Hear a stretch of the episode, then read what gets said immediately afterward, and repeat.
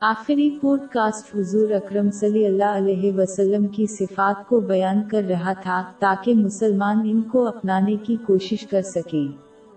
حضور نبی اکرم صلی اللہ علیہ وآلہ وسلم کے اعلیٰ کردار کا ایک حصہ ان کی اللہ کی عبادت کی۔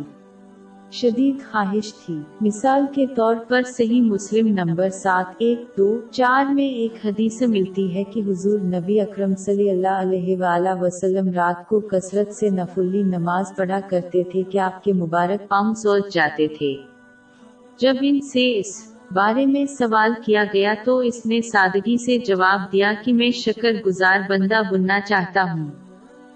حالانکہ مسلمانوں سے ایسی پرجوش عبادت کی توقع نہیں کی جاتی ہے۔ ہر ایک کو اللہ کا شکر ادا کرنے کے لیے اپنی اپنی استطاعت کے مطابق کوشش کرنی چاہیے۔ یہ اسلام کی تعلیمات کے مطابق جسمانی طاقت جیسی ہر نعمت کو استعمال کرنے سے حاصل ہوتا ہے۔ حضور نبی اکرم صلی اللہ علیہ وآلہ وسلم کی آجزی و انکساری بہت مشہور ہے۔ یہ حقیقی بندگی کی ایک اہم خصوصیت ہے۔ اور اس کا مخالف یعنی تکبر جہنم میں داخل ہونے کا سبب بنے گا۔ خواہ ان کے پاس اس کی قیمت ایک ایک نہیں کیوں نہ ہو۔ اس کی تصدیق صحیح مسلم نمبر دو چھ پانچ میں موجود ایک حدیث سے ہوتی ہے۔ حضور نبی اکرم صلی اللہ علیہ وآلہ وسلم نے اپنی بابرکت زندگی میں آجزی کا مظاہرہ کیا۔ مثال کے طور پر شمال ترمزی نمبر تین ایک پانچ میں ایک حدیث ملتی ہے کہ وہ بیماروں کی عادت کرتا تھا، چاہے وہ غریب ہی۔ کیوں نہ ہوں؟